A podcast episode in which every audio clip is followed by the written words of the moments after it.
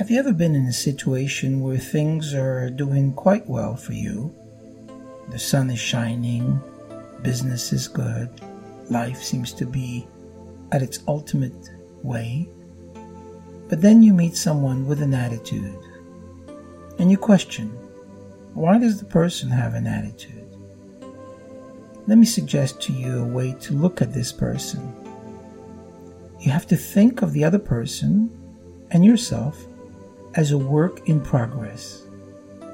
You see, none of us are finished products. We all have at times things that we have to work out in our lives and things that we have to make better. Let me relate a story to you that might illustrate better. Think of this. If a person is walking in the street and meets someone on crutches, leaving a medical specialist's office, the passerby could think that the specialist is actually not good. After all, this person came to the specialist and is obeying all the doctor's instructions, yet he still needs crutches.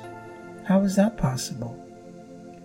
Now imagine that it was explained to the passerby that before the patient was in the doctor's care, he couldn't move his feet altogether and he was completely paralyzed. The doctor reduced actually the paralysis, and he strengthened the patient to the point where he is able to use his feet and even to walk. As time goes on, things are improving, and it's getting so much better and easier to walk. Even though he still needs crutches, there may be a time, if the patient follows the doctor's advice, that he will get rid of the crutches and be completely healed. You see now, this is how you look at that person. It's a work in progress. When you see someone with an attitude, know that perhaps that they are being healed from something that they're coming out from, a challenge or difficulty, things that hurt them in one way or another. And so they're a work in progress. They're trying their best to become better. It's not always easy, and it may take time.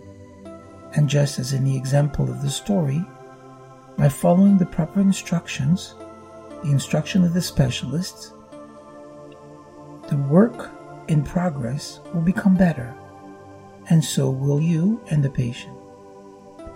So let's look at each other with a kind eye and give an opportunity to let each other's work in progress be completed, so we can live a better life and give the opportunity to everybody to be the best that they can be.